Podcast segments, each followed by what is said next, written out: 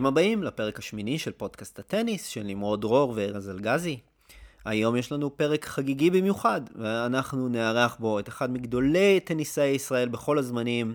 הייתי אומר גם את אחד מגדולי הספורטאים הישראלים אי פעם, יוני ארליך.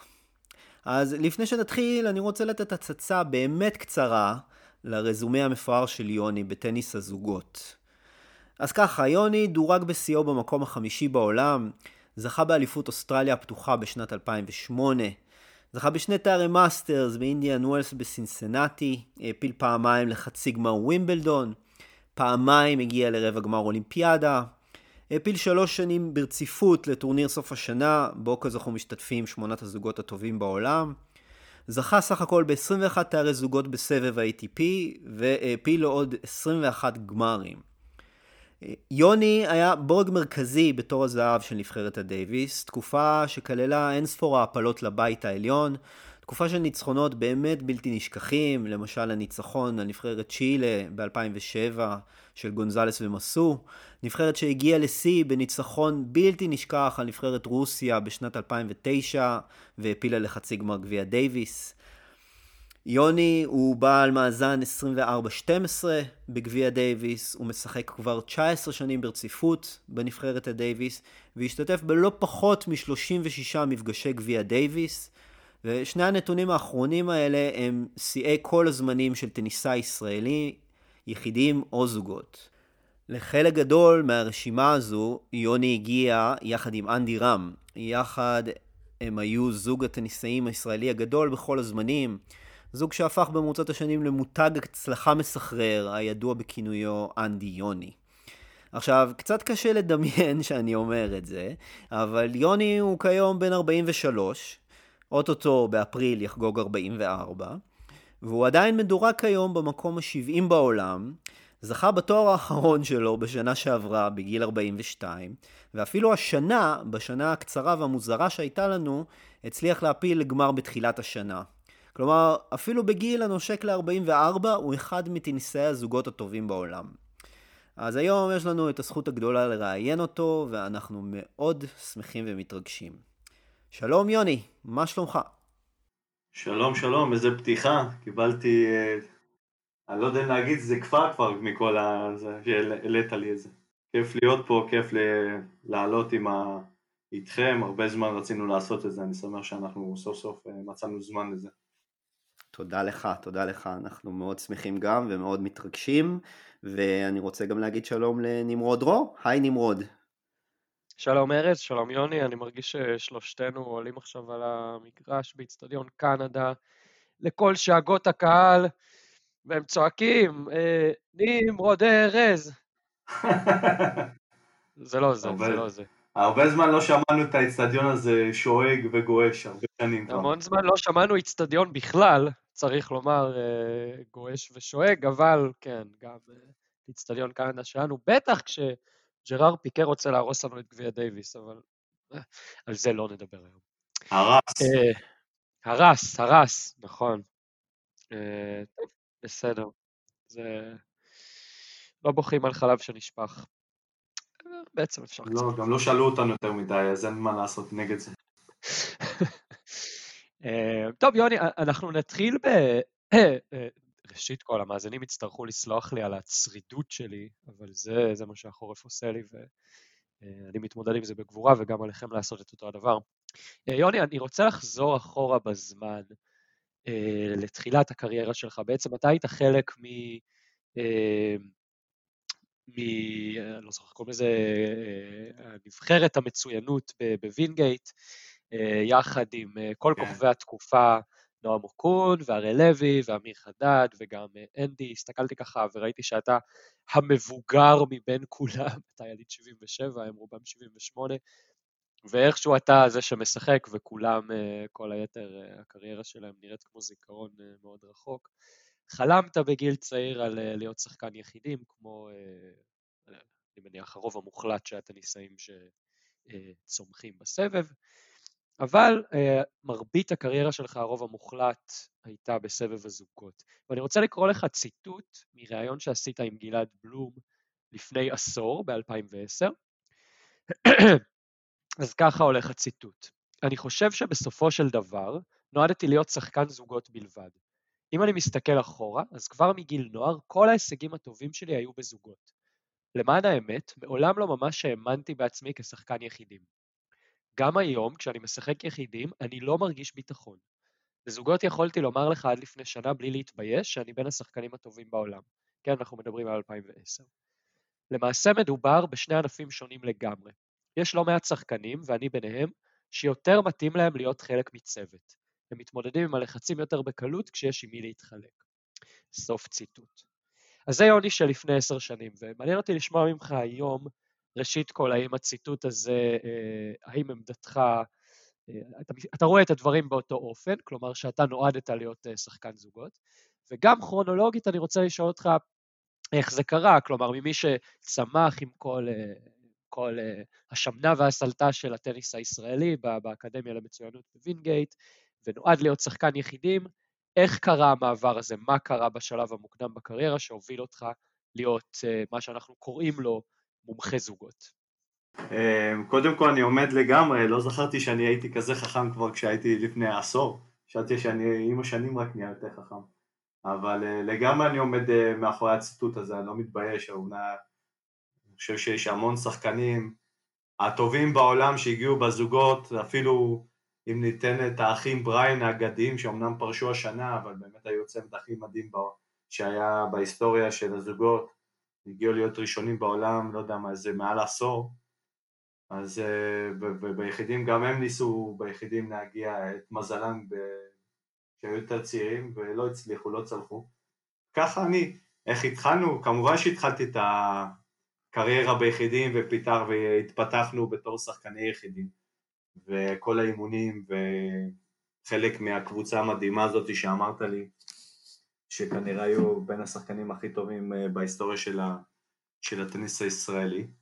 אמ, התחלתי לשחק יחידים גם מגיל 16-17 כבר הייתי עם נקודות אה, ATP, זה לא שהייתי גרוע או לא חסר סיכוי, היום אה, דווקא מצחיק שאתה אומר את זה כי לפני איזה כמה ימים דיברתי עם החבר'ה כזה על, על, על הקריירת יחידים וזה, וכשאתה אומר בוא'נה, לא הייתי טוב כמו בזוגות, אבל לא הייתי כזה גרוע, אני שוכח לפעמים בסופו של דבר הגעתי להיות די מוקדם בסביבות ה-290 בעולם, והגעתי לכמה גמרים של צ'אלנג'רים, וניצחתי כמה שחקנים top 100, כן, בדיוק אה, ראיתי, ניצחת את אה, אדריאן אה, וואנה, אני זוכר, האוסטרי. וואנה, נכון.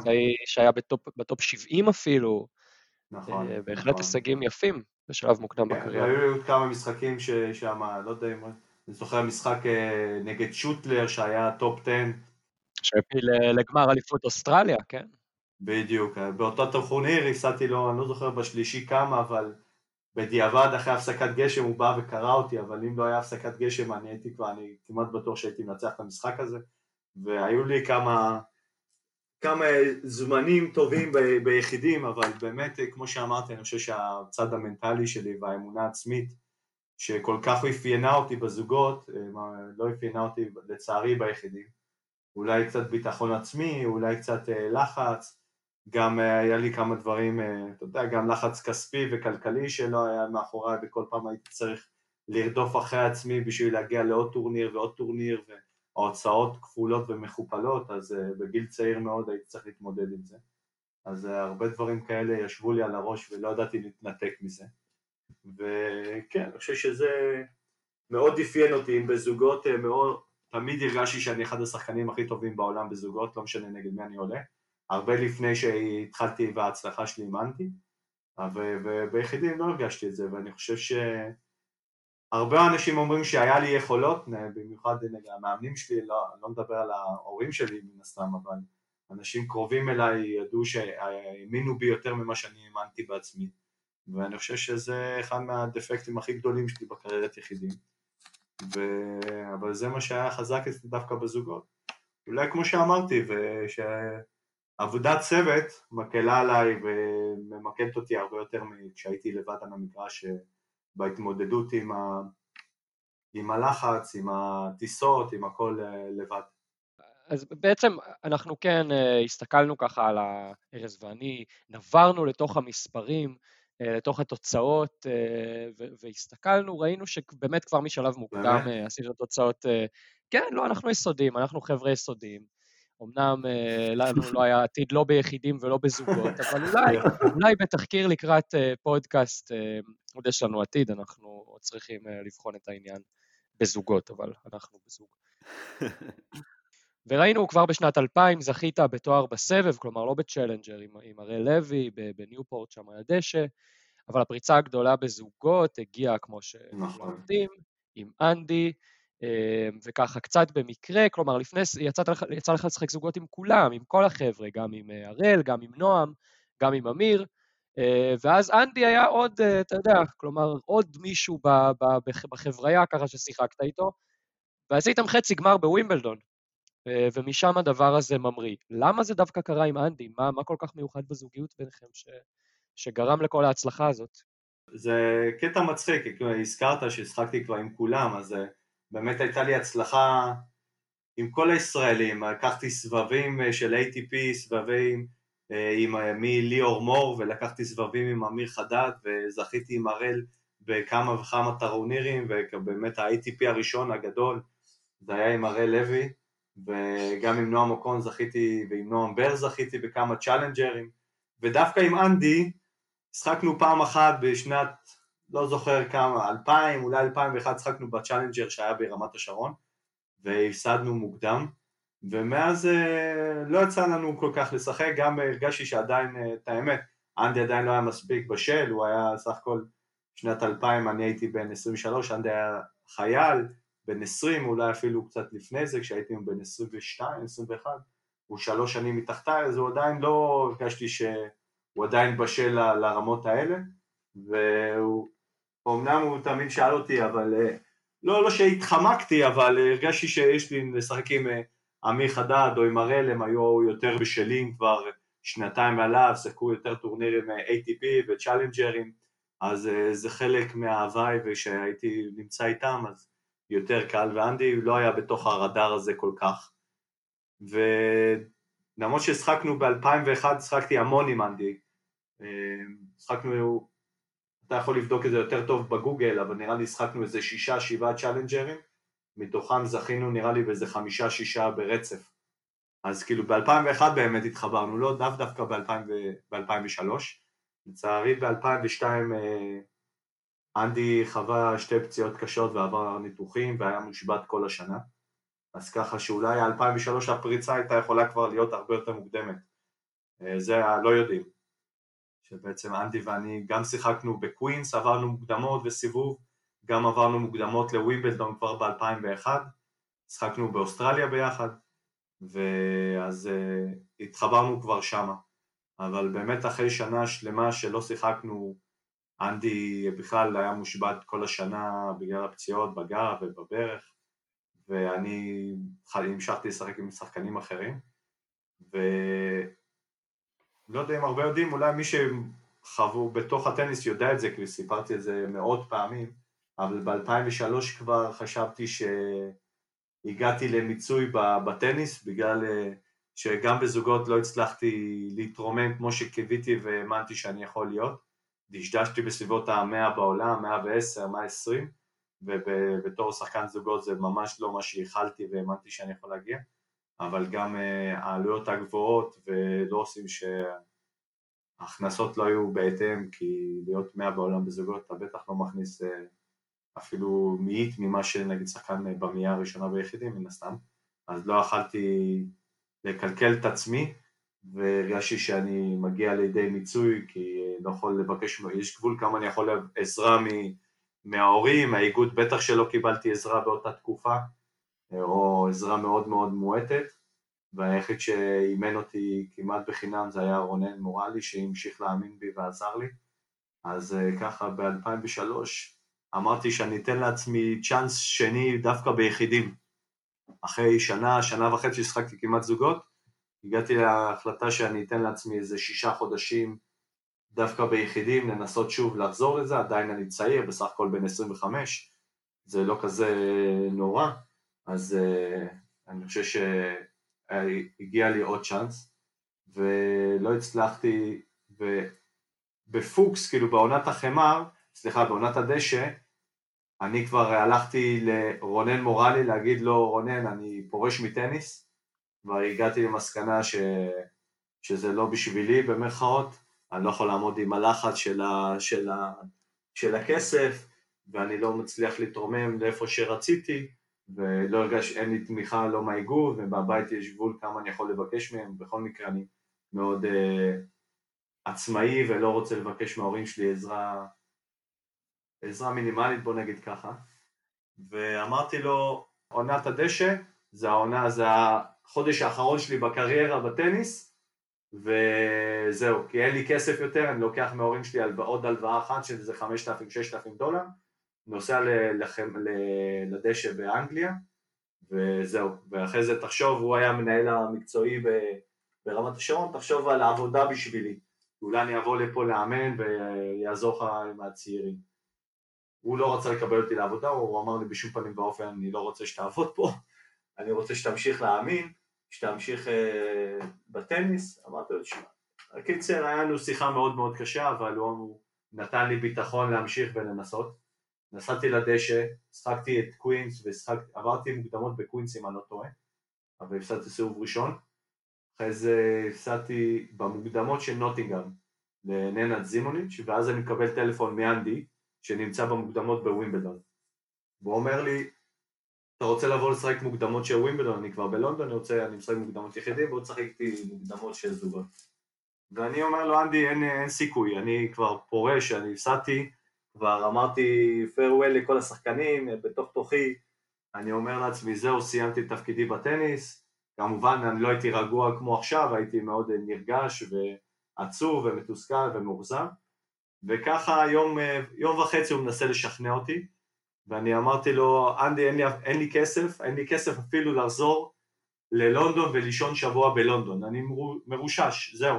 יש לי 30 פאונד בארנק, זה, זה בדיוק ל, לרכבת מנוטינגאם ללונדון, ותופס טיסה הביתה ושלום תודה. אין כסף, אין כלום. אמרתי לו, אני לא יכול להרשות לעצמי אפילו למלון בלונדון לשחק את המוקדמות האלה. זה הסיפור הקלאסי על ישראלי שהגיע לאנגליה עם 30 פאונד בכיס, ויצא אחד משחקני הזוגות הכי טובים בהיסטוריה של המדינה, זה... זה ממש ככה. זה ממש ככה. זה סיפור סינדרלה שאנשים לא מאמינים וחושבים שאני מפריז, אבל אה, מי שמכיר אותי יודע שאני לא חי ב La-La Land ולא מפריז, וזה ממש סיפור אה, אמיתי לחלוטין. וכן, ומשם הכל היסטוריה. כן, אז בואו רק נשלים את הסיפור, הגע, הגעתם באותו טורניר לחצי הגמר, כן? לחצי גמר נכון. פאקינג uh, ווימבלדון, לא פחות. הגענו לחצי גמר ולקחנו את המדורגים שניים בעולם ברבע גמר וניצחנו את החמישי בעולם בשמינית גמר ועברנו הגרלה מאוד מכובדת. וזה ווימבלדון, חשוב להזכיר, זה הטוב מחמש גם בזוגות, זה לא הטוב משלוש נכון. כמו בשאר הגרנד סלאמים. נכון, לדעתי הגענו, הגענו לחצי גמר בלי להפסיד מערכה, לדעתי, אולי אני טועה, אבל נראה לי הגענו לחצי גמר בלי להפסיד אפילו מערכה אחת. יוני, אני לצערך בודק את זה בדיוק, ואתם הפסדתם שתי מערכות. כן, כן, אולי סתם אני מגדיל את עצמי. אבל אה, סיבוב שני, שלישי, רבע גמר, לא הפסדתם מערכה, שלושה משחקים ברציפות. אמ, אז כן, זה, זה בהחלט סיפור מדהים. אה, ואחר כך, כאמור, אז באמת אה, הייתה סוג של פריצה באמת. זכיתם בשני תארים, בליון ובבנקוק, ו...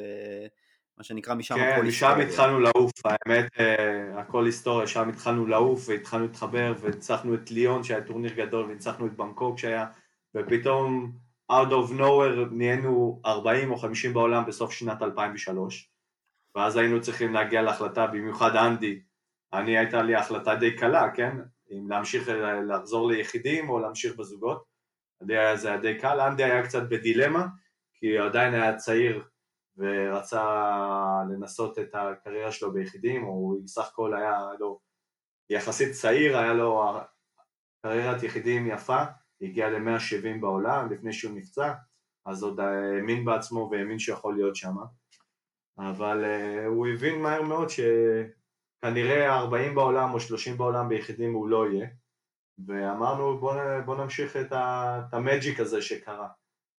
עכשיו, אה, שאלת אותי בתחילה למה דווקא עם אנדי, איך זה הצליח. זה שאלת השאלות, אתה אף פעם לא יודע מה עושה אה, את השלם ככה גלורי ומה גורם לקבוצה להיות קבוצה מנצחת. אבל אה, הכימיה בינינו הייתה באמת מהרגע, אחר, מהרגע הראשון, סליחה, והצלחנו וראיתי שמהר מאוד אה, דברים טובים קורים, גם מהבחינה האישית שלנו וגם מבחינה ציבורית, כאילו שאנשים עפים עלינו ויש לנו איזשהו קסם ש... הפכתם למותג, ממש לגמרי, מותג, אנדי יוני. לגמרי. כן, אז, כן. אה, אז, אז, אז יוני, תראה, אני רוצה באמת ככה להמשיך בדיוק בקו הזה, אה, לקחת את הזוגיות הזאת טיפה קדימה, אה, את הזוגיות עם כן. אנדי, ולדבר על, ה, על החלק הקצת פחות ורוד בקריירה המשותפת שלכם. אז באמת היה לכם את השנים 2006 עד 2008, שאני חושב שתסכים איתי שהם באמת היו שנות השיא בקריירה המשותפת שלכם. אה, זכיתם נכון. שם, אה, כל, כל השלוש שנים האלה הפלתם, הפלתם יחד לגמר טורניר סוף השנה, כלומר הייתם בכל אחת מהשלוש שנים האלה אה, אחד משמונת הזוגות הטובים בעולם. זכיתם נכון. באליפות אוסטרליה, בגרנד סלאם, שזאת הייתה היסטוריה מטורפת, עזרתם להביא את ישראל לבית העליון בניצחון אפי על צ'ילה בשנת 2007, אולי אנחנו אה, נזכיר את הניצחון הזה קצת בהמשך. אה, זכיתם בשנים האלה בשני תארי מאסטרס באינדיאן ווילס ובסינסנטי. בקיצור, הכל, הכל דפק כמו שעון. ואז אתה בסוף שנת 2008, אחרי US Open, אתה נפצע, ובעצם אתה מסיים את השנה, אה, ולא חוזר לשחק, אם אני לא טועה, עד ממש אפריל 2009. עכשיו, אה, ובזמן הזה יוני אה, נאלץ בעצם בעל כוחו להתחיל לשחק, אנדי, סליחה, סליחה, סליחה, אנדי נאלץ להתחיל לשחק, לבנות לעצמו זוגיות חדשה, והוא מתחיל לשחק עם בני זוג חדשים, ונוצר ביניכם איזשהו מתח, אנחנו נרצה שתספר לנו קצת על זה, ועדיין איכשהו בתוך כל התווך הזה אתם מצליחים אה, לאחד כוחות מחדש ברבע הגמר מול רוסיה בחודש יולי 2009 ולתת לישראל את הניצחון השלישי על רוסיה ולהביא אותה לחצי הגמר שזה הישג שאני אה, לא אוהב להתנבא אבל קשה לי להאמין שעוד נראה שוב בימי חיינו. אז תספר לנו קצת על זה, ספר לנו גם על ה... אתם בסוף הרי חזרתם, אה, חזרתם להיות ביחד בעצם רק, אה, כן שיחקתם קצת ביחד ב-2009, טורנירים בודדים, ב-2010 טורנירים בודדים, שבעצם 2009 אה, למעט הניצחון הזה בדייוויס בעצם הייתה שנה מאוד מאוד רעה בקריירה שלך, בעצם אתה חזרת, חזרת מהפציעה ומאוד התקשית להתרומם. אה, וב-2010 גם יצא, וב-2010 בעצם שיחקתם הרוב בנפרד, אפילו יצא לכם לשחק אחד מול השני במשחק די דרמטי שבסוף אתה ניצחת אותו שם ב-9-7 בסט ה... בטייברייק של הסט השלישי בניו, בניו יורק. ב-US Open, אה, כן. ב-US Open, כן, ו... ואז בתחילת 2011 אתם בעצם חוזרים, אז אה, תספר לנו קצת, איך, איך הצלחתם בסופו של דבר להתגבר על, על הקשיים האלה, אה, איך הצלחתם כן להתעלות? אה, הסיפור התחיל באמת עם הפציעה שלי כבר בווימבלדון של 2008 שאנחנו מדורגים, אה, היינו מדורגים בווימבלדון, אחרי שניצחנו את אינדיה ווילס וניצחנו את אוסטרליה ועשינו חצי גמר רוטרדם, באמת היינו מדורגים מאוד מאוד גבוה באינדיבידואלי חמישי, אבל בתור זוג הובלנו עד, אני חושב, עד לרולנד גרוס, או אפילו ווימבלדון היינו מדורגים צמד ראשון או שני בעולם. ובווימבלדון אה, אחרי משחקים קשים מאוד של שלושה, הגענו לרבע גמר אבל כל משחק היה חמישה סטים אם לא טועה, היה לי בעיה חמורה במרפק. ובגלל שזה גם הייתה שנה אולימפית והיינו מדורגים בין השניים שלושה הכי טובים בעולם, אני המשכתי לשחק, המשכתי, המשכתי, אפילו הגענו לגמר של סינסינטי אה, אחרי ווימבלדון, אבל אני כבר הייתי גמור, כאילו המרפק שלי היה מפורק, הגעתי למצב של רעידות, בתחילת המשחקים רעידות וכאבים אה, בלתי רגילים, עד שבאמת אה, ב-US Open כבר זהו, לא יכלתי יותר, נקרא לי לגמרי אגיד במרפק, וידעתי שאני צריך להיכנס לניתוח, וזה היה ממש כאב לב שאנחנו מדורגים בפיק שלנו, היינו מדורגים עם, ללא הפציעה הזאת, אני חושב שהיינו יכולים לגמור ראשונים בעולם את השנה הזאת, כי באמת היינו עד, אה, עד התקופה הזאת הזוג, פרט אולי לבראיינים שהם היו שם עדיין, היינו הזוג הכי טוב בטור. וממש אה, זה כואב שאתה מגיע לפיק והפציעה כזאת היא בעצם גומרת לך במרכאות את השנה ומסתבר כמעט את הקריירה כי מאז לצערי לא חזרתי להיות טופ 10 אה, עד היום אבל uh, בסוף שנה באמת uh, אפילו לא הספקנו, לא הגענו לשנגחאי שהיינו מדורגים שניים בעולם בתור זוג ולא הגענו אפילו, הספקנו לשחק את שנגחאי בגלל שאני הייתי אחרי ניתוח. ובאמת חזרתי, עכשיו אפריל לדעתי חזרתי בסוף מאי כי אני חושב שהרולנד גרוס אה, היה הטורניר הראשון שלי אחרי ניתוח של שישה שבעה חודשים ושיקום אז רציתי לחזור לעונת הדשא, אז אה, חזרתי שבועיים לפני זה לרולנד גרוס רק בשביל להתחיל לקבל קצת, אה, קצת משחקים וקצת את, הקצב של משחקים ואת האווירה לפני שאני מגיע לעונה שאני הכי אוהב בשנה שזה הדשא. משחקתי שם עם ג'יימי מארי דרך אגב בדשא, נכון? אם אני לא טועה. ואח של אנדי מארי. אה, אני חושב אבל גם שהיה, לפני כן היה לכם גם את הצ'אלנג'ר אה, ברמת השרון, שאירחתם אה, נכון, יפה. אז צ'אלנג'ר באמת זה היה הטורניר הראשון שלי. הצ'אלנג'ר באמת לפני הרולנד גרוס היה צ'אלנג'ר בתל אביב ברמת שרון, אה, של אודי אנג'ל, נכון? אתה צודק, הנה לא זכרתי את זה בכלל. הגענו בו לגמר אם אני לא טועה, וזה באמת היה המשחקים הראשונים שלי אחרי תשעה, עשרה חודשים שבקושי שחקתי. בזוגיות שלנו באמת עברנו משבר, כי אנחנו כיאה אחרי שתקופה כזאת ארוכה שהמשכנו לשחק ביחד, האמנתי וחשבתי שאיך שאני חוזר הכל בסדר, חוזרים אה, לשחק ביחד, ואנדי אמנם עד לאינדיה ווילס אה, הוא התחבר למקס מירני, לא הצליחו, אבל באינדיה ווילס מיאמי הם עשו גמר ולקחו, ופתאום הם מוצאים את עצמם מדורגים אה, חזק מאוד לרייס ולסוף שנה. שכמובן שכל אחד מהשחקנים זה המטרה שלו להגיע לשמונה הכי טובים בעולם והם התחילו לשחק ממש טוב והתחילו להתחבר להם דברים. ו... אז הציפיות, ש... הציפיות שלי היה משהו אחד והציפיות של אנדי היה משהו אחר.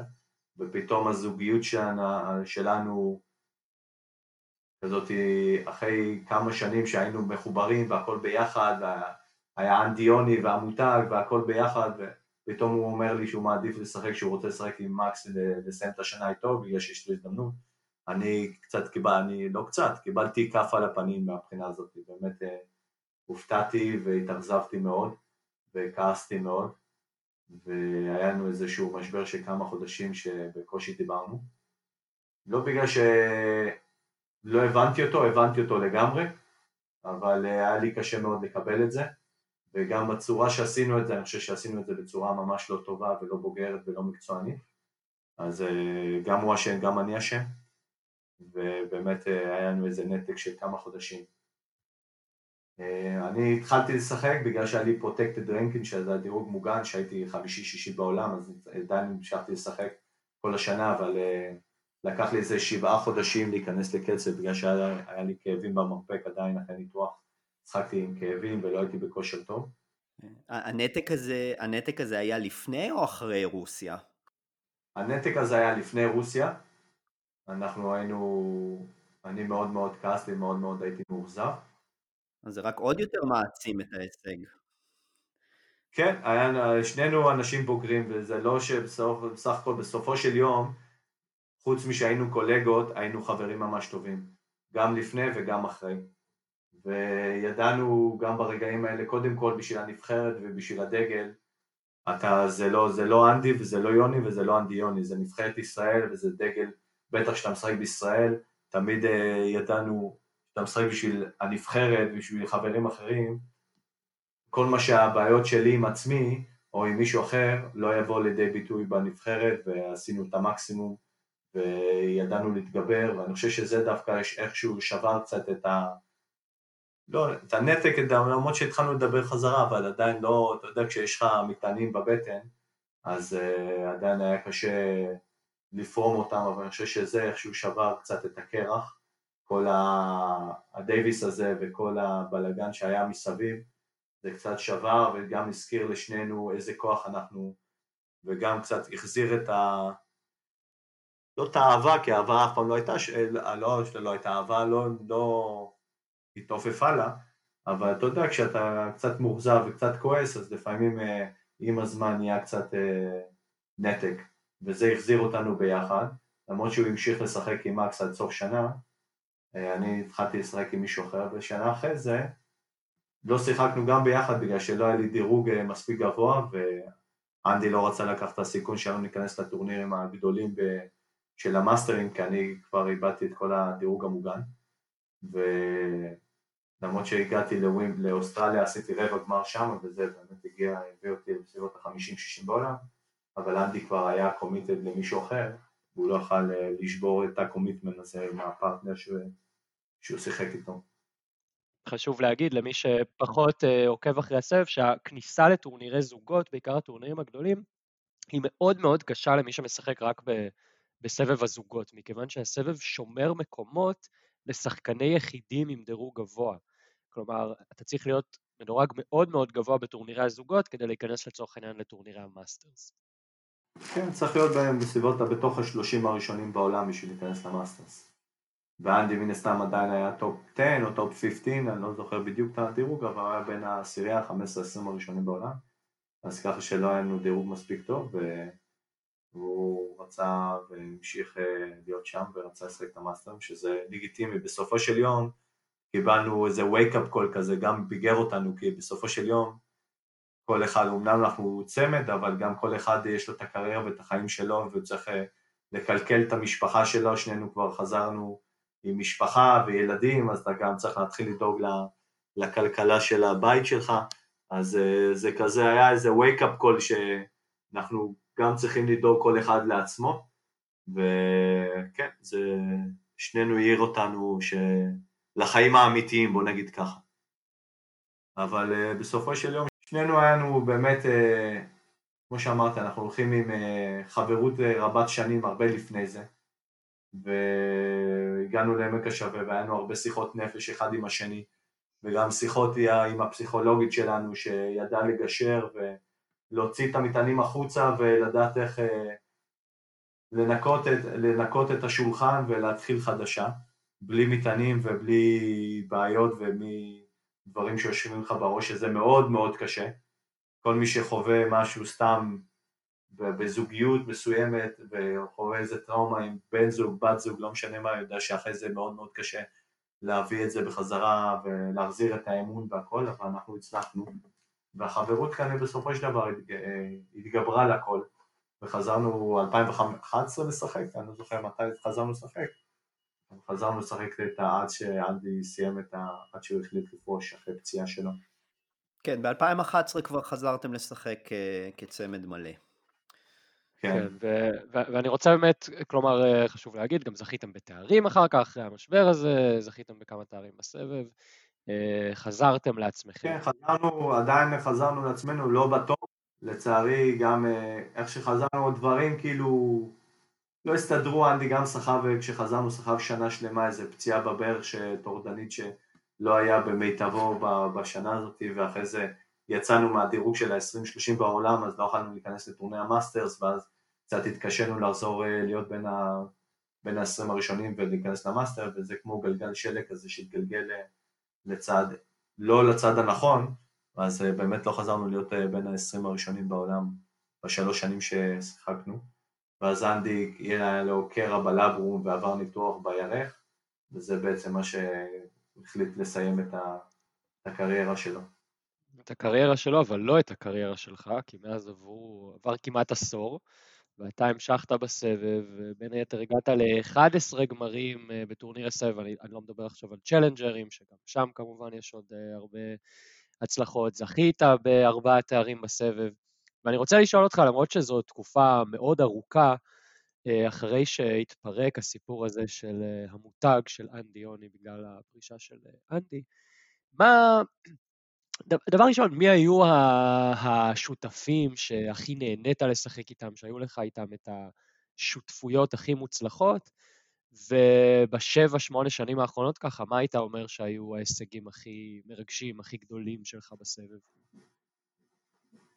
אמ, הכי מרגש או הכי מדהים היה לדעתי ב-2015, ששוב, משום מקום אה, היה לי שנה קשה ב-2014 עם הרבה פציעות, מצאתי את עצמי ב-2015 בסביבות ה-100 בעולם, 90 בעולם, פעם ראשונה אחרי, אה, אחרי עשור שהייתי בתוך ה-50 בעולם, מצאתי את עצמי שם מדדה ובאמת אה, ומתקשה ושיחקתי היה לי הזדמנות לשחק עם פיליפ פצשנר הגרמני, שחקן שעד אז לקח שני גרנד סלאמים יחד עם יורגן מלצר, אבל שחקן שעד אז לא ראיתי, לא ראיתי אותו בתור חבר, בקושי קולגה, היה שחקן, היה יריב קשה מאוד בשבילנו ואף פעם לא היה לנו איזה שהוא יחסים, אבל uh, ראיתי שהוא פנוי, גם חזר מפציעה ואמרתי לו, מה אתה אומר, בא לך לבוא לשחק מוקדמות בווימבלדון, שכבר אחרי שזכינו בווימבלדון, אחרי שהיינו טופ 10, לבוא לחזור לשחק מוקדמות של גרנד סלאם זה משהו קשה מאוד לאגו ולנפ... ולנפש, באמת קטע מנטלי מאוד מאוד קשה, למצוא את עצמך בא ומשחק מוקדמות שוב, והוא לא רצה בהתחלה כי הוא חזר מפציעה והוא לא ידע מה, מה יהיה ההשלכות של לבוא לשחק ישר על הדשא בלי טורנירי הכנה, ואמרתי לו, תשמע, פיליפ, אתה עם ניסיון, אתה יודע שאתה טוב, אני יודע שאני טוב, שנינו עם ניסיון רב שנים, Grand Slam champions, זה לא הולך ברגל, בוא נלך ונעשה את המקסימום שלנו. ושוב, זה... מהרגע הראשון היה איזה כימיה מטורפת שם בינינו, והגענו, עברנו מוקדמות די בקלות. והלכנו והשתפרנו והגענו עוד לחצי גמר ווימבלדון. וזה קטע מטורף, כי שוב, היה לי כבר מחשבות שאולי הגעתי לקצה שלי ואם אני כבר מוצא את עצמי 80, 90, 100 בעולם, אולי הגיע הזמן כבר אה, לתלות את המחבטים, גם סך הכל לא היה לי איזה פרטנר קבוע ואנדי כבר פרש, אמרתי אולי הגיע הזמן שגם אני אפרוש, הייתי בן כמה? בן 38. גם גיל מאוד מאוד מכובד להגיע לקריירה, עשיתי, הרגשתי שזה היה לי קריירה נפלאה וטובה, אמרתי אולי הגיע הזמן. ו-out of nowhere כזה פשוט התחבר עם פיליפ והגענו לחצי גמר, לצערי נקרא, היה לי קרע במיניסקוס, שיחקתי שלושה משחקים עם קרע במיניסקוס, לא הרבה יודעים את זה, אבל משמינית גמר, רבע גמר וחצי גמר שחקתי עם קרע שהרופאים שם השתגעו ממני, אמרו איך אתה משחק, הם היו בטוחים שאני אפרוש כל רגע, אבל אה, ממש שחקתי עם כאבי תופת, אבל הייתי כל כך חדור מטרה ופיליפ היה באמת אה, פרטנר למופת והשחקנו ממש מדהים, עד שבחצי גמר כבר לא הייתי, באמת לא יכולתי לזוז, לא יכולתי לדרוך על הרגל, השחקתי בחצי גמר עם רגל כמעט חבושה כולה, באמת עם כאבי תופת אה, שהרופא רצה, לה, רצה להרוג אותי, אם אפשר להגיד, הוא אמר לי, תשמע, זה ממש ממש מסוכן, ואתה יכול לעשות נזק בלתי הפיך, אבל אמרתי לו, אני עולה, אני עד שהגעתי לחצי גמר ווימבלדון, משחק בגרנס במגרש המרכזי מול הצופים, מול ג'יימי מארי האנגלי, אני ידעתי שיש שם קהל מלא, אמרתי אני לא מוותר על החוויה הזאת בחיים, ואפילו זכינו בסט הראשון, אבל אחרי זה זה כבר היה יותר מדי מאיתנו, ויום אחרי, ממש יום אחרי זה נכנסתי כבר לחדר ניתוח ו... ועברתי ניתוח לצערי, אבל זה היה באמת אחד מהשותפים הכי טובים שהיו לי, וחבל, אם בלי הפציעה הזאת היינו יכולים להמשיך את כל, כל השנה לשחק ביחד, ואני בטוח שהיינו מצליחים ומתבגרים, אה, מתברגים בין ה top players, top teams, כי אני הרגשתי שאנחנו נהיה זוג אה, מאוד מאוד טוב וחזק. אבל אה, דברים קורים שאתה לא יכול לצפות, ולצערי זה לא המשיך. והיה לי עוד פרטנר אחד, חושב, מיקאל לודרה, צרפתי, שגם שחקן מדהים, היה שחקן, אה, לא יודע אם הוא הגיע להיות ראשון בעולם, אבל באמת היה טופ 10 המון שנים, לקח כמה וכמה גרנד סלאמים, ושיחקתי איתו כמה פעמים והרגשתי שהוא זוג אה, ממש ממש חזק. כן, טוב, מיכאל לודרה מדהים, ו- ואם מחפשים ביוטיוב אז רואים גם סרטוני highlights, ונראה לי בכלל כיף חיים לשחק איתו יש את הסיפורים עליו, נכון? הוא, הוא התחבא אה, עירום בלוקר של איוון לוביצ'יץ' או משהו כזה. אה, יפה, יפה שאתה, יפה. זה סיפור, אה, לא הרבה יודעים, אני לא יודע איך אתה יודע אותו, אבל אה, כן, סיפור אחד. היה שטוטניק גדול מאוד, מיקאל לודרה, והיה ברדקיסט, וקיבל לא פעם מכות מאנדי וממני, כי ידע כל הזמן לעשות לנו teasing, הוא היה חבר ממש טוב. פעם אחת היה לאנדי את הנעליים בתיק, והיינו במעלית, ונפתחה מעלית, הוא פתח את התיק וזרק את הנעליים לקומה אחרת ונסגרה מעלית, ושיגע אותנו באמת בצורה בלתי רגילה, וקיבל מאיתנו מכות באותה מעלית. הרבה כאפות, אבל uh, סתם הכל היה באמת באווירה טובה וחברית, וזה כיף שיש עוד אה, שחקנים כאלה בעולם שאתה יכול להתחבר. איזה כיף. ואותו ניצחתם uh, בגמר אליפות אוסטרליה, אם אני לא טועה, נכון? נכון, ניצחנו אותו ואת uh, קלמנט. קלמנט, כן. כן, ארנו קלמנט. ב-2008, עם אותו ארנו קלמנט חזרתי לשחק איתו ב-2010 באוסטרליה והגענו לרבע גמר והיה לנו שני match point ים על המדורגים ראשונים בעולם, וזה גם עוד משהו שחרוט לי בלב, כי היינו, אני חושב שהיינו גם שם חזקים מאוד, אבל אה, כן, גם שחקן מדהים שהיה לי חוויה לשחק איתו, שחקן top 10 ביחידים, שחקן אה, באמת עם אה, הרבה כישרון ו winner אמיתי, היה כיף לשחק איתו. וזה באמת מוביל אותי לשאלה אחרת, שכבר לא קשורה ספציפית לקריירה שלך, אבל הקריירה שלך היא דוגמה טובה לזה. סבב הזוגות, אפשר לומר, סובל מפופולריות פחותה יחסית לסבב היחידים. אני חושב שזה אולי טבעי, בגלל שטניס הוא ספורט יחידני, וכל האתוס סביב טניס, סביב השחקן האחד וכולי.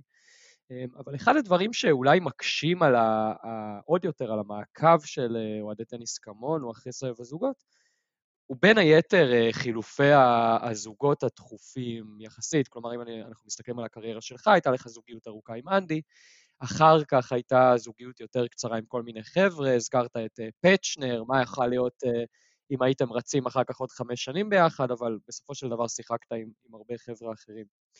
מעניין אותי לשמוע איך אתה רואה את סבב הזוגות, כלומר, את ה...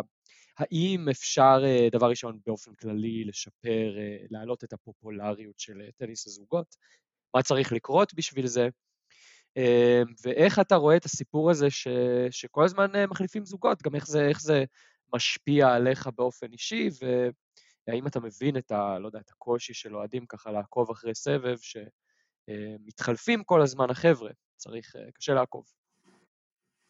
אני מבין את זה לגמרי, סך הכל אה, הטניס זוגות הוא, הוא לא חלון הראווה, אני תמיד קורא חלון הראווה של הטניס, הטניס היחיד, היחידי זה החלון הראווה, והזוגות הוא מין סיידווי גם אה, כמו להקת חימום של, של הטניס האמיתי וזה בסדר, אף פעם, אמנם אנחנו בארץ אולי הרבה שנים לקחנו את הפוקוס מכל השחקנים וגנבנו, במרכאות גנבנו את הפוקוס מאולי מדודי, מדודי סלע, משחר פאר, כי היינו מאוד uh, פופולריים גם בגלל הרמה של הרבה שנים וגם בגלל שהיינו מאוד uh, פתוחים לתקשורת והיינו באמת uh, פיתחנו איזשהו מותג והצלחנו, אני חושב שהרבה אנשים בארץ נקשרו אלינו וראו אותנו בתור איזה משהו גדול מאוד, אבל בעולם באמת הזוגות לא מצליח להתרומם לרמות גבוהות מאוד וזה שתי סיבות, כמו שאתה אומר, האלף זה, זה שהרבה זוגות לא ממשיכים לשחק ביחד ומשהו יותר גרוע וזה ה debate הכי גדול שלנו, הריב הכי גדול שלנו עם ה-ATP, שבמהלך כל השנים האלה היה לנו באמת קרבות, כי הרבה אנשים אומרים זה לא פופולרי, אולי נבטל, זה לא פופולרי, למרות שיש מדינות שסופר פופולרי, בארצות הברית למשל, באנגליה, באוסטרליה, זה מדינות שסופר פופולרי, אפילו יותר פופולרי הזוגות מהיחידים, בגלל שרוב השחקנים והממבר אה, משחקים זוגות ובאים ואנחנו מרגישים את האהדה ואת הקהל ואת הבאז של הזוגות בטורנירים האלה, באירופה באמת זה קצת סובל יותר, ואנחנו האשמנו תמיד את ה-ATP בגלל החוסר, לא יודע אם חוסר פרגון, אבל חוסר הבנה שיש להם עוד כלי לעשות, אה, לפרסם את הטניס דרך הזוגות ודרך השחקני זוגות ואת הצוותים שכן נשארים, סך הכל רוב השחקנים מה top 10 למשל, כן נשארו ביחד לפחות שנה בדרך כלל אני מאמין ששחקני top 10 הלכו ביחד 3, 4 ולפעמים אפילו 10, 12 שנה כמונו, או הבריינים, או נסטור,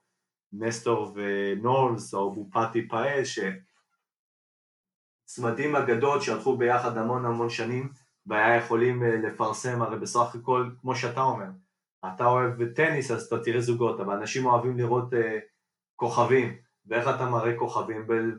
בדרך שאתה מפרסם אותם, ואם אתה מפרסם רק את... Uh, פדר, נדל וג'וקוביץ', אז גם החמישי בעולם ביחידים, אף אחד לא ידע אם אתה לא חובב טניס מושבע, אף אחד לא ידע מי זה דוידנקו למשל בזמנו, או דוד פרר, שחקנים מדהימים שהם היו הרביעי חמישי, אבל כל השנים רק התבססו על, אה, בהתחלה זה היה אגסי וסמפרס, אחרי זה עבר פדרר, ואחרי זה פדר ג'וקוביץ' נדל, וכל דבר שאתה שומע בחדשות, דרך ה-ATP זה פדר נדל ג'וקוביץ', פדר נדל ג'וקוביץ', פדר נדל ג'וקוביץ', שכבודם במקומם מונח לחלוטין, מגיע להם כל דבר שהם היו מדהימים, יחד עם זאת, לא רק הם זה הטניס, וזה מה שנפל בין הכיסאות על המשחק הזוגות, אנחנו כל השנים האלה גרמנו להם להבין שהטניס יכול, הטניס זוגות יכול להיות add value למותג הזה שנקרא, לענף הזה שנקרא טניס, והרבה שנים היה לנו קרבות וההנהלה שם לא הבינה את זה, ובאמת אה, היה לנו מאבק כוחות גדול מאוד, אנשים לא יודעים את זה, אבל ממש היה לנו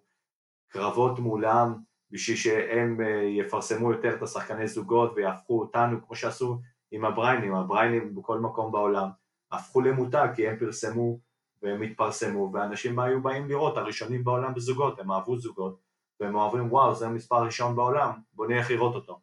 וזה משהו טבעי, ואם אתה בא ורואה משחק זוגות שאתה לא יודע מי נגד מי, אז זה פחות יעניין, זה בסיס מאוד, זה כלל מאוד בסיסי בכל דבר בחיים, בטח ובטח בספורט. ו...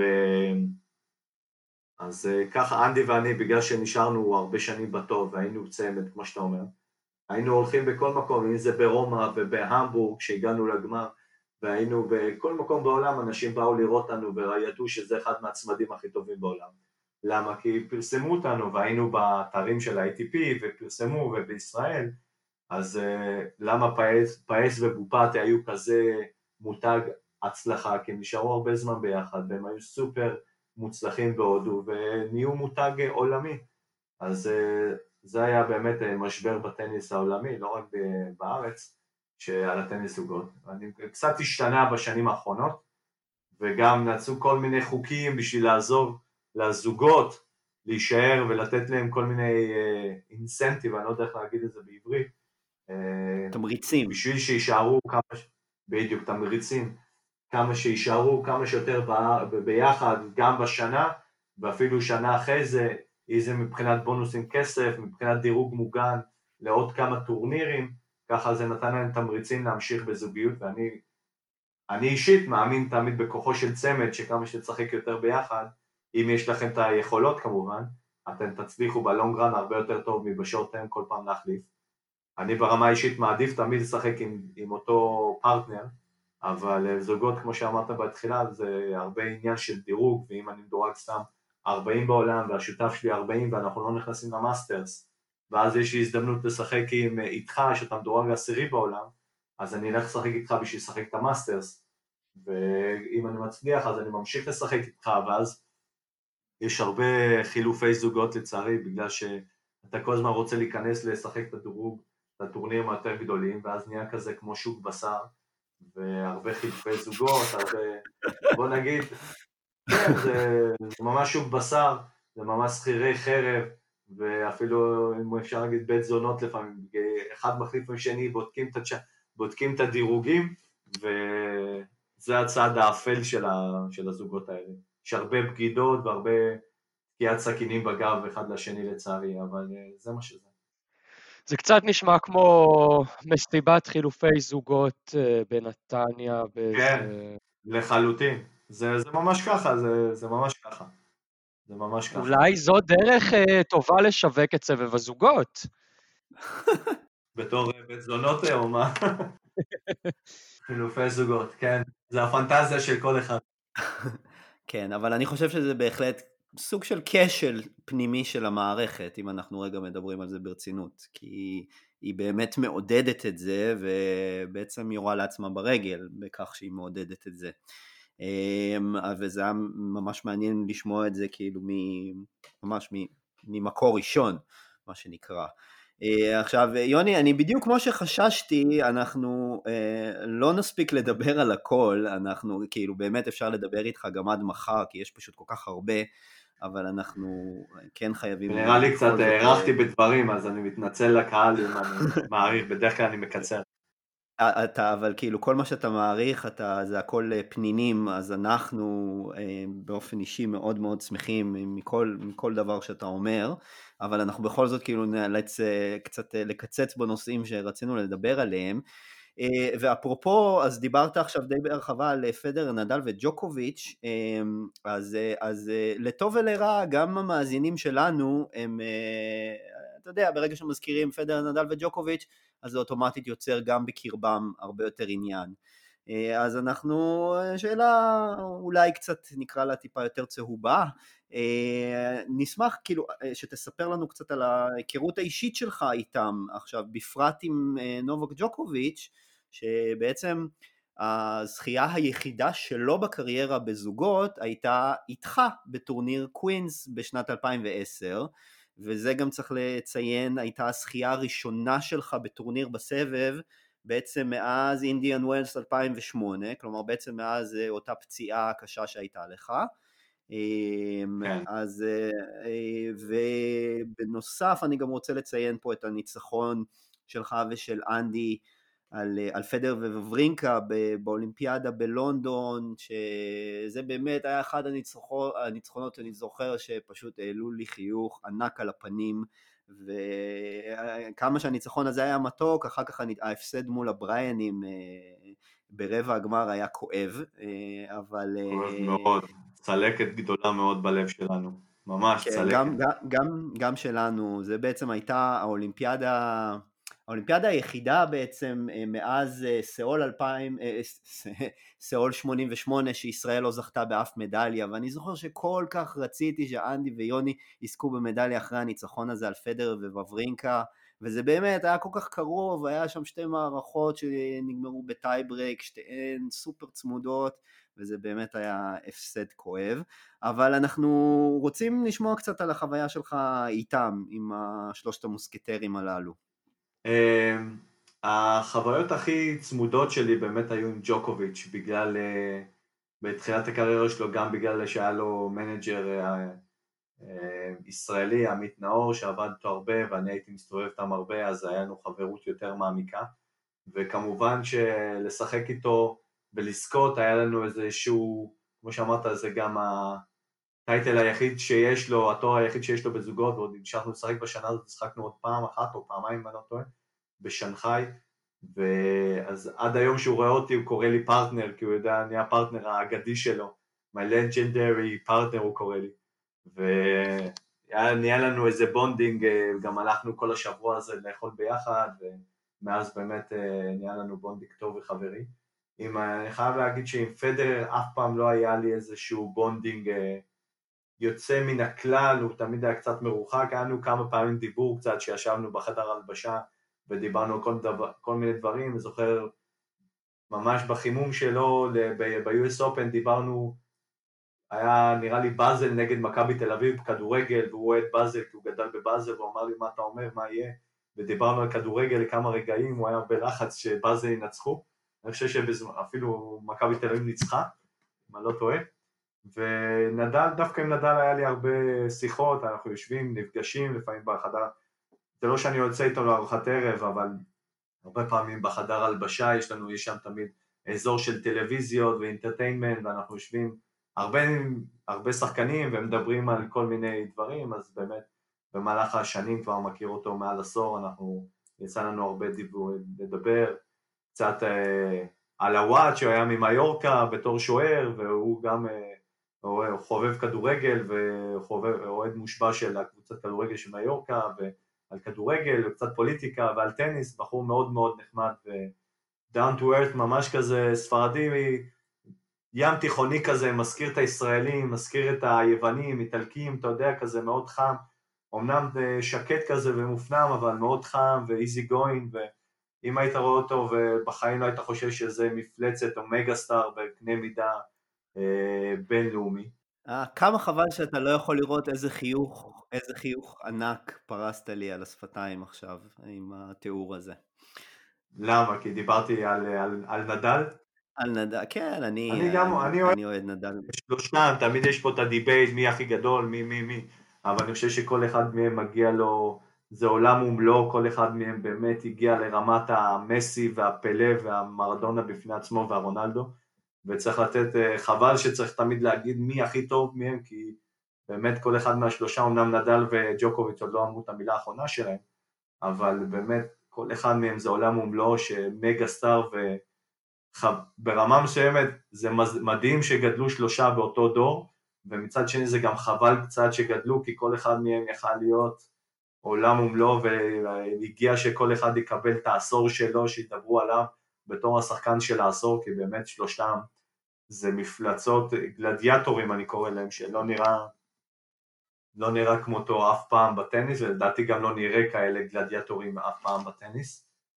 וכל אחד עם האישיות שלו, אתה יודע, בכל, בסופו של דבר כל אחד עם המנטליות, המדינה שלו, אם זה עם השוויצרי, אתה לא תצפה שהוא יהיה הכי חברמן, למרות שהוא מאוד חברותי וסופר אה, רגיש לסביבה שלו, פדר, אבל הוא גם קצת אה, יותר קר וטיפה יותר, אולי בגלל כל ההילה סביבו, אז הוא טיפה יותר מרוחק, ודווקא נדל, לא מרגיש את העילה הזאת, הוא לא רואה את עצמו בתור איזה משהו, משהו באמת, אתה יודע, לפעמים אתה רואה את המראה, אתה רואה את עצמך בתור רק יוני ארליך או רק אה, רפה נדל, וככה הוא גם מדבר על עצמו, הוא לא רואה את עצמו בתור 20 גרנד סלאמים או mega star שרואים אותו בעולם, והוא רואה את עצמו בתור רפה נדל ממיורקה, שחקן טניס, וזהו, וככה הצניעות שלו גם מתבטאת שהוא מדבר עם כל אחד, והולכים, אם יש משהו שראיתי באמת ולמדתי אמנם גם לפני זה ידעתי את זה, אבל כשאני רואה אותם, איך הם מסיימים את האימונים והולכים לקהל והולך לחתום בסבלנות, וזה משהו שתמיד אני לוקח לעצמי, גם כשהייתי בארץ ואחרי הדייוויסים, שכל הילדים קפצו עלינו ואתה רק מת ללכת רגע להתקלח כי אתה מזיע ואתה עייף אחרי ארבע שעות ואתה אומר רגע, הילדים האלה באו לראות אותך וחתימה אחת כזאת יכולה לעשות להם וואו, ומי אני שאני אגיד לו לא, לא, אני הולך להתקלח, אז אה, למדתי מהם את זה הרבה, והם גם, הם, הם מופת לספורטאים, באמת שיש המון המון מה ללמוד מהם, ואפילו אני שאני יותר גדול מהם, יותר מבוגר מהם בכמה וכמה שנים, לומד מהם אה, דברים מדהימים. איזה כיף טוב, לשמוע. טוב, אה, יוני, אחרי ששמענו ממך שרוג'ר פדר הוא השחקן הכי גדול והכי נחמד בכל הזמנים, סתם בצחוק. הבנתי, הבנתי מאיפה המחנות פה. יש, אה, כן, יש פה, אנחנו מתחלקים למחנות. יש פה איזה debate. ויכול להיות שנאלץ לגנוז את הפרק הזה כולו, אבל סתם, אני צוחק, אני צוחק, אבל אני, אני רוצה לעבור אה, לנושא אחר, חזרה אליך בעצם. אז אחרי שדיברנו בעצם אה, מתחילת הקריירה שלך, יוני, מהאקדמיה בווינגייט עם אראל ונועם, אל הקריירה הקצרה יחסית ביחידים, ביחידים, ואחר כך הפריצה עם אנדי, מה שקרה אחר כך, היחסים עם השחקנים הגדולים בסבב וכולי. אני רוצה להגיע לכאן ועכשיו. אה, בשנת 2020 הקורונה טרפה את הקלפים, כולנו מכירים את הסיפור הזה. לא יוצא לשחק, אין טורנירים, למרות שבתחילת השנה פתחת את העונה עם גמר, בעצם מאז אה, לא יצא לך לשחק יותר מדי. רק היום בבוקר בעצם גילינו מה יהיה הלו"ז בתחילת השנה הבאה, גילינו שתגיעו לאוסטרליה, אני לא יודע אם תגיע אגב, זאת אחת השאלות, אה, אבל השחקנים מגיעים לאוסטרליה באמצע ינואר, נכנסים לבידוד, אחר כך יהיו טורנירים במלבורן ואליפות אוסטרליה וכולי. אה, בגיל 43, מה בעצם התוכניות שלך להמשך? איך המגפה העולמית השפיעה על התוכניות שלך? ובנוסף, אנחנו כבר אולי קיבלנו הצצה לעתיד שלך, אתה כיום קפטן נבחרת הדייוויס, אה, מונית לתפקיד הזה, למרות שאתה עדיין שחקן פעיל, שזה דבר די נדיר. אה, האם זה אלה חלק מהתוכניות שלך לעתיד? אה, קפטניות של נבחרת הדייוויס? אולי אימון? הישארות בעולם הטניס? נשמח לשמוע.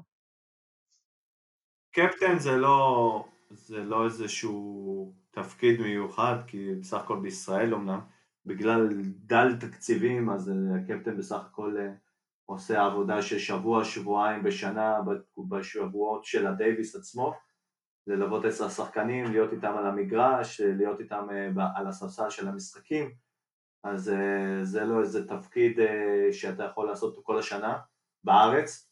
כמובן שדייוויס בעולם זה באמת מישהו שמלווה ורואה את השחקנים ועוקב אחרי השחקנים במהלך כל השנה ומתוגמל לזה ונוסע איתם הרבה טורנירים. בארץ כרגע זה, זה לא עובד ככה. אז זה, זה לא איזה משהו שאתה אומר, זה תפקיד לעולמי עולמים. כל עוד אני משחק ויציעו לי, ואני חושב שאני עושה את זה, סך הכל השתמשתי ב, ביכולות שלי נגד טורקיה, ועשיתי את זה אני חושב די טוב, וזה היה משהו מאוד מאתגר, כמובן להיות שחקן פעיל עדיין ולעלות, להיות על הספסל גם, זה, זה היה מאוד מאוד מאתגר, זה לא היה פשוט בכלל. גם הייתי צריך להתאמן, גם הייתי צריך להיות על, במהלך האימונים של החבר'ה, גם כל המנהלות מסביב, אמנם היה לי אחלה צוות שעזר איתי, אבל בסופו של דבר האחריות היא עליי, גם להיות איתם על הספסלים במהלך אה, ארבעה משחקים, שבאחד מהמשחק, מהימים אני צריך לעלות ראשון לשחק, וחצי אחרי, שעה אחרי זה אני כבר צריך להיות על הספסל, לעמוד עם הלחץ, לראות את השחקנים האחרים, זו הייתה חוויה, בוא נגיד, מאוד מאוד מאוד מאתגרת, אבל אה, באמת נהניתי מה, מהרגע הזה.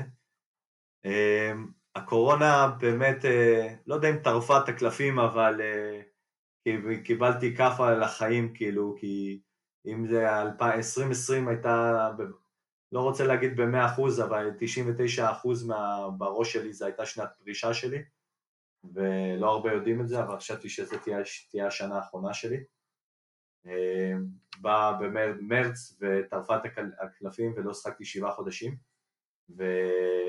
קיבלתי כאפה גם ברמה האישית, כי ברמה הכלכלית פתאום אתה מוצא את עצמך בלי הכנסה שבעה חודשים ואפס אה, מעשה, וזה גרם לי לחשוב שאוקיי, יאללה, אני גם ככה בשנה, שנתיים האחרונות של הקריירה, הגיע הזמן שאני אעשה דברים אחרים. אז אה, באמת אה, פתח לי אופקים והתחלתי לעשות פרויקטים אחרים, גם בטניס וגם מחוץ לטניס. אם זה קשור לטניס, אז הייתי יותר מעורב גם בטורנירי אה, בטורנירים הלאומיים שהיו פה קצת עם האיגוד, וגם אני עשיתי בעצמי כמה טורנירים יחד עם וולבו, עשיתי כמה טורנירי כסף בשביל שהשחקנים יהיו, ימשיכו להיות פעילים, גם בנים, גם בנות, קצת, שירוויחו קצת כסף ויישארו פעילים, וגם נהניתי מה, מההכנה הזאת ולהיות אה, בחלק השיווקי וחלק אה, של העשייה חוץ מהקטע המקצועי על המגרש, אז זה משהו שבאמת נהניתי. ו... אבל זה משך לי את השנה, את הקריירה לעוד שנה, כי אמרתי, אני לא יכול לסיים בטרמס האלה, אני צריך לסיים את זה כשאני באמת מוכן, אני ולא אף אחד אחר יגיד לי מתי להפסיק, אפילו לא הקורונה. והחברים שלי תמיד צוחקים עליי, אומרים לי, אם הקורונה לא תשבור אותך ותגרום לך לפרוש, אני כבר לא יודע מה יגרום לך לפרוש, אז תמיד אני אומר, רק אני אגרום לעצמי לפרוש, האמת. והשנה הזאת היא באמת היא הולכת להיות שנה מאתגרת ברמת הטורנירים, כי כמו שאתם ראיתם את הלו"ז, גם אנחנו לפני כמה ימים אה, התבשר לנו הלו"ז המוזר וההזוי הזה של לשחק שבוע, אני אתחיל את השנה באנטליה, כנראה בשישי, ברביעי לינואר, ואז נצטרך לנסוע לאוסטרליה לשבועיים אה, בידוד, בידוד אקטיבי זה נקרא, שאני אוכל לצאת לאימונים, אבל אה, ארוחות נצטרך לאכול בתוך המלון בחדר, בלי להתרועע עם שחקנים אחרים, וזה יהיה מאוד מאתגר, בוא נגיד ככה. ובהחלט אני מתחיל לחשוב על העתיד.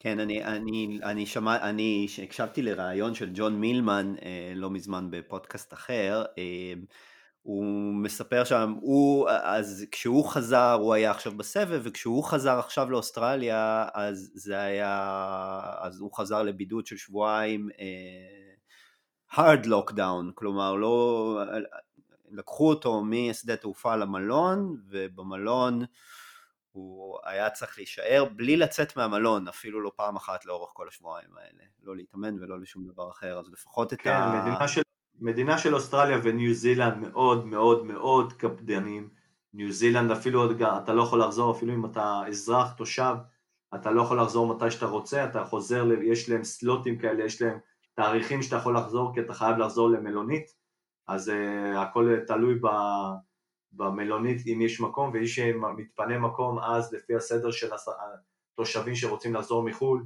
לפי התאריכים, ואתה צריך לשלם על המלון איזה 3,500 דולר אם אני לא טועה, אתה צריך לשלם בעצמך על המלון, אז uh, באוסטרליה אותו דבר, לא היית צריך לשלם על המלון לדעתי, אבל באמת לא היית יכול לחזור מתי שאתה רוצה, והיית מחויב ללכת למלון לשבועיים קורנטין, המדינה שם לא צוחקת והם, וגם התושבים מאוד מאוד אה, עקביים לא פורעי חוק בוא נגיד ככה, ואין שם ברדק, הכל מאוד מסודר, ומאוד מאוד strict בעניין הזה, ועובדה שבחודשים האחרונים ניו זילנד כבר כמה חודשים בלי אף אה, מאומת אה, של קורונה, וגם בניו זילנד, גם באוסטרליה, במיוחד במדינת ויקטוריה, ששם היה מוקד התפרצות אה, מחודשת לפני כמה חודשים, סגרו אותה ל full lockdown והם נכנסים, וגם עכשיו לקח המון חודשים, תראה אנחנו כבר ב-17 לדצמבר, ורק לפני כמה ימים התבשר לנו מה קורה עם אוסטרליה, אם יהיה אוסטרליה בכלל, זה גם היה עניין של אה, השחקנים היו צריכים אה,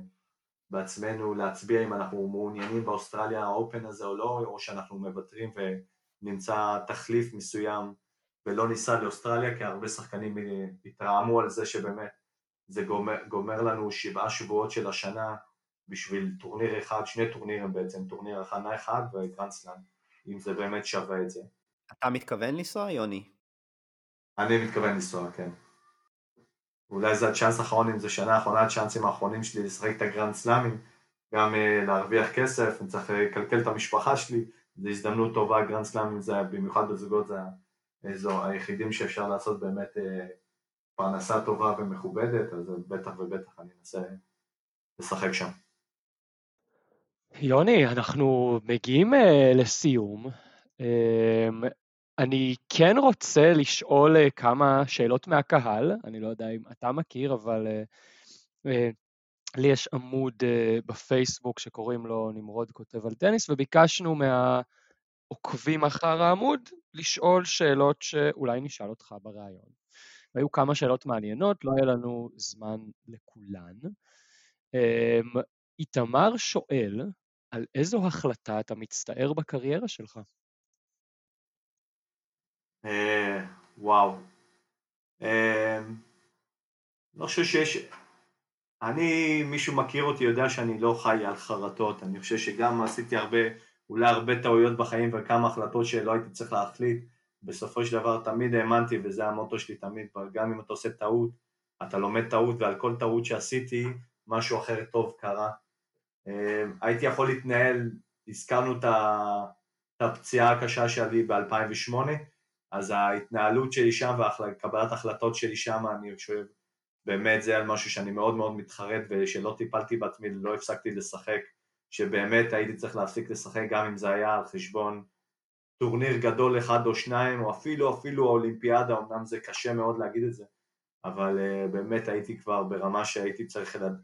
הייתי צריך לדעת שאני צריך לתת לעצמי זמן מנוחה לפני שאני מגיע לבלתי הפיך, מצב בלתי הפיך, כמו שהגעתי למצב בלתי הפיך, והאשמה כולה עליי בגלל שאני חושב שהמשכתי עם הכאבים עד שלא יכלתי יותר, ובתור מקצוע שאתה צריך להסתכל על התמונה הרחבה ולכמה שנים קדימה, לא הסתכלתי על זה ככה, וזה משהו שאני מאוד מאוד מתחרט ועשיתי טעות.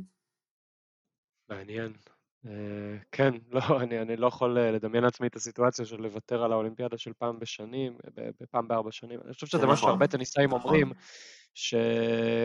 שלמרות אה, כל הלחץ, לשמור על הגוף מצד אחד, מצד שני ההזדמנויות, ובאמת סיטואציה די בלתי אפשרית. ויש פה עוד שאלה אחת שהיא די קשורה, אבל יותר להיום, שאלה של ברנדון.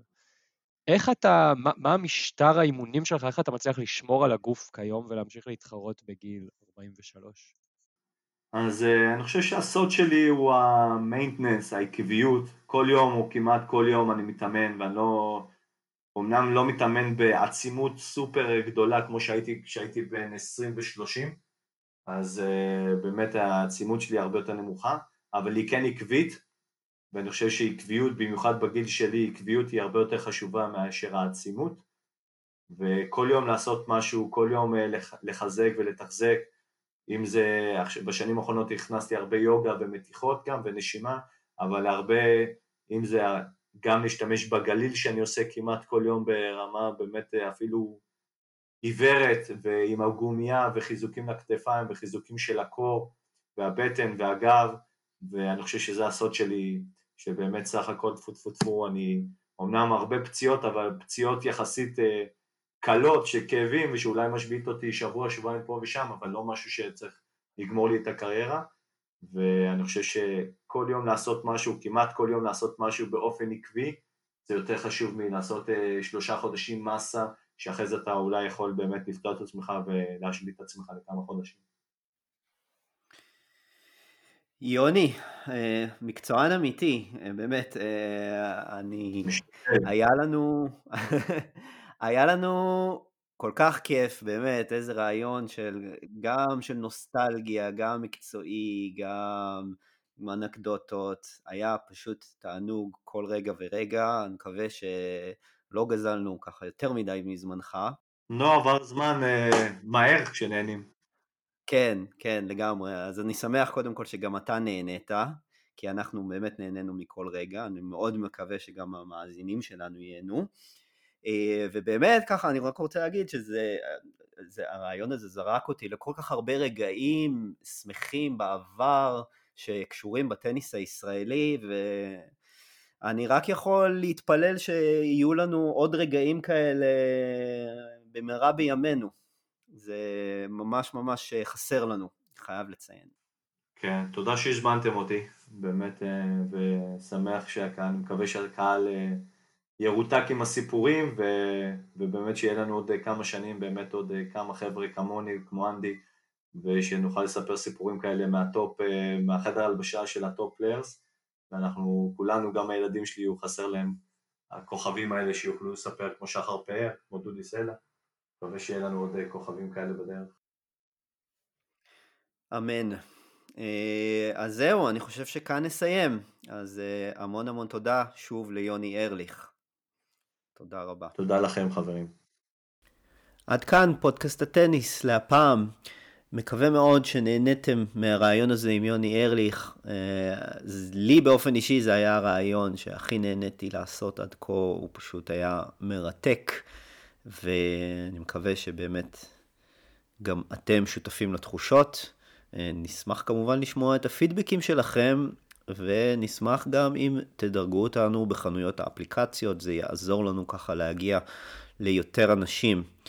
ואו-טו-טו מתחילה העונה, אז אנחנו מקווה מאוד שנתראה שוב בקרוב עם אה, תוכן טניס רלוונטי. זהו זה חברים, להתראות.